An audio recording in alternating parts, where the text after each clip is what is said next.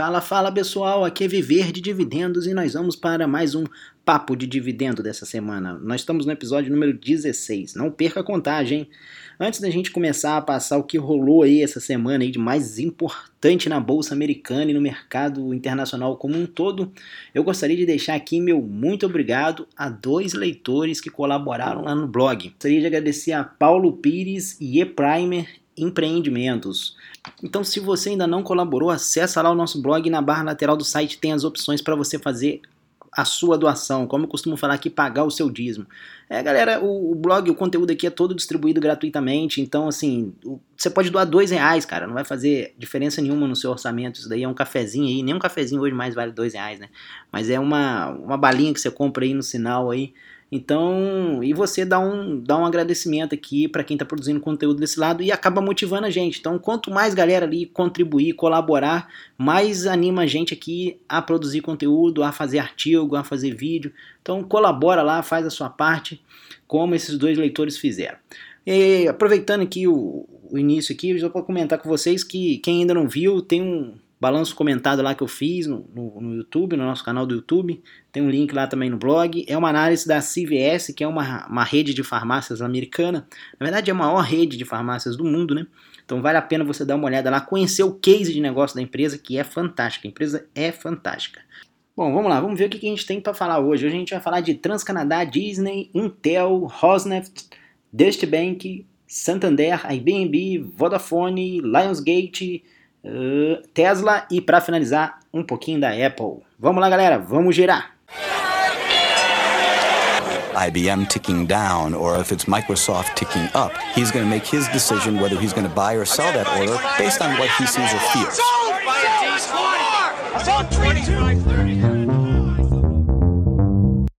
E antes da gente começar a falar da Transcanadá, a gente vai falar aqui dos sauditas, né? A Arábia Saudita nomeou JP Morgan, HSBC e Citibank como os bancos responsáveis ali para fazer aquela ligação do governo saudita com os investidores internacionais. Eu já havia dito que a Arábia Saudita está querendo se desvincular um pouco da dependência do petróleo e está tentando abrir um pouco do mercado ali para investidores internacionais. Ou seja, os bancos foram chamados ali na, no reino ali da Arábia Saudita para poder fazer é, apresentar propostas, né? Cada um apresentou suas propostas ali de como que o país pode arrecadar dinheiro de, de forma internacional, atrair investimentos internacionais para dentro do país. Né? E a gente tem aí uma treta da Transcanadá com o governo americano. A Transcanadá pediu formalmente ali uma indenização, é, não sei se é bem uma indenização, mas o fato é que eles entraram com um pedido ali contra os Estados Unidos na NAFTA eles estão alegando que o presidente Obama agiu de, de forma assim, arbitrária e apresentou algumas análises e justificativas bem superficiais quanto ao fato de negar a Transcanadá de construir um oleoduto ali para ligar o, o Canadá aos Estados Unidos. Esse negócio, de acordo com eles, trouxe um prejuízo de aproximadamente, aliás, prejuízo não, trouxe danos, né? De aproximadamente 15 bilhões de dólares. Então eles estão pedindo esse, essa retratação aí dos Estados Unidos na NAFTA, né? Vamos ver se vai rolar, né? Coisa aí parece que vai ficar meio complicada aí para os canadenses. E o Panamá concluiu a terceira, a, o terceiro canal lá no, no, no Panamá para os navios poderem, os navios de contêiner poderem atravessar de um oceano para o outro. O canal levou cinco anos para ser construído e gastou-se 5,4 bilhões de dólares na construção do canal. De acordo com eles, a produção, né, a produção não, a capacidade de transferência de contêineres vai passar de 5 mil para 14 mil, com o canal agora entrando em operação. Eu sempre me amarrei nessas grandes obras aí da, da engenharia, eu acho fantástico quando eles é, o, o, tempo e a quantidade de recurso e toda aquela complexidade no gerenciamento do projeto, enfim, eu me amarro muito. Eu vou deixar um, um vídeo aqui no, no comentário do, um vídeo aqui na parte de baixo desse post do Papo de Dividendo com um time-lapse da construção toda. Então vale a pena vocês verem, é dois minutinhos só de vídeo. E a Disney né, não para de surpreender os seus acionistas. Dessa vez agora foi Procurando Dory. A continuação do filme Procurando Nemo bateu aí fácil fácil o Independence Day aí nas bilheterias. O filme já arrecadou 73 milhões de dólares nas salas de cinemas americanas e canadenses. É, o Independence Day, para vocês terem uma ideia, foi 41 milhões, que é o segundo colocado ali na, na lista. E a Intel, que vem sofrendo aí bastante com a diminuição de venda de PCs, né, de computadores, na verdade a Intel tem mudado um pouco o foco do seu negócio. Né? Ela está tentando migrar mais para computação em nuvem e para a internet das coisas. Mas nessa, nessa reestruturação aí do seu case de negócio, a Intel já planeja aí, já anunciou que planeja demitir 12 mil empregados aí que trabalham na produção de computadores. E computadores não, trabalham na produção de chips para computadores, né? E ela planeja também, anunciou aí que planeja colocar à venda o McPhee. McPhee, para quem não conhece, aliás, acho que a maioria dos usuários do Windows já deve ter passado por ele. É um antivírus, né? Mas não é só um antivírus. Ele é uma, é, o McPhee, quando ele comprou, a Intel comprou a McPhee em, em 2010, pagou 7,7 bilhões de dólares.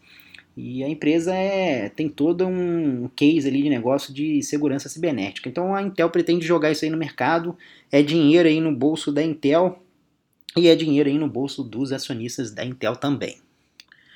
E o Putin, né, na sua última visita à China, conseguiu vender para os chineses a, Rosneft. Eu tinha anunciado semana passada que o Putin estava querendo colocar ali a Rosneft à venda ou para a China ou para a Índia. Ele estima arrecadar ali em torno de 11 bilhões de dólares com a venda de 40% de participação na Rosneft, que é uma estatal petrolífica, acho que é a maior estatal petrolífica da Rússia. Então os chineses aí já bateram o martelo dizendo que estão interessados e vão comprar. E o Fed que faz uma verificação anual, é um teste de estresse que ele faz no, nos principais bancos do mundo para ver se eles conseguiriam sobreviver a uma crise semelhante à de 2008. E todos os 33 bancos, na verdade 31 bancos foram aprovados, apenas dois foram reprovados no teste de estresse, que foi o Deutsche Bank e o Banco Santander. Então preocupante essa situação aí para os dois bancos. Vamos ficar de olho para ver o que, que eles vão tomar de medidas. Porque até porque quando, quando acontece esses testes de estresse aí, o, o, o, Fed acaba fazendo uma série de medidas em cima do banco. Então, provavelmente deve ter corte de dividendos, algumas coisas aí para cima desses dois bancos. E o Airbnb planeja lançar aí uma segunda rodada de investimentos. De acordo com eles, eles pretendem chegar aí em torno de 30 bilhões de dólares de valorização da empresa. A empresa hoje está cotada aí como a segunda maior empresa americana de capital privado, né? Atrás apenas do Uber, que vale 62 bilhões de dólares, né? O dobro do que vale o Airbnb. E essa nova rodada de investimento visa dois, dois fatores. O primeiro é expandir a, a área de atuação internacional do, do Airbnb. E o segundo é tentar quitar uma dívida de 1 bilhão que a empresa tem no mercado. E a Vodafone, depois do resultado do Brexit, pretende tirar sua sede lá de Londres. De acordo com, com a empresa londrina, uh, mais da metade dos seus, dos seus lucros vem de, da zona do euro, né? da, da, unidade, da comunidade europeia. E o Reino Unido corresponde apenas a 11% de todo o seu lucro. Então eles estão aí considerando fortemente sair ali da, da Inglaterra. Espero que não seja um movimento generalizado e que seja apenas uma empresa isolada ali tentando sair do Reino Unido. E o barril de petróleo aí chegou a dar mais um avanço nas cotações internacionais, já teve aí um aumento de 29% nos últimos três meses, esse aumento é causado principalmente por conta de interrupções na produção da Nigéria, do Canadá por conta do incêndio e também uma greve que está correndo na Noruega nas empresas de petróleo. A Noruega que é ali um grande exportador também de petróleo. E a Lionsgate pretende adquirir a Stars. A Stars que é um canal de, de TV aí, né? acho que tem até nesses, nesses canais fechados aqui do Brasil.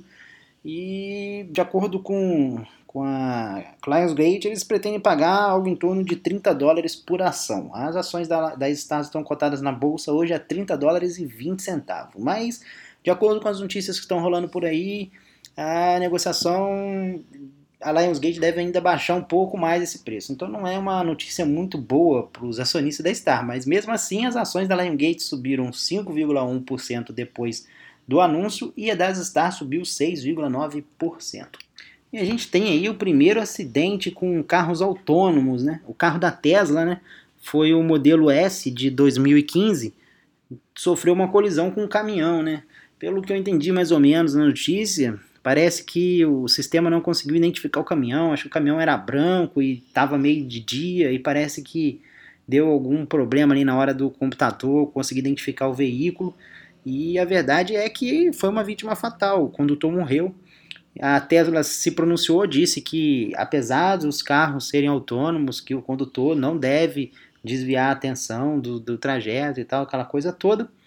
E as ações da Tesla despencaram aí 2,5% e acredito que deve vir mais bomba por aí, né? Deve rolar processo, os órgãos reguladores vão cair matando em cima, então deve vir mais turbulência aí para as ações da Tesla aí nesses próximos dias por conta desse incidente.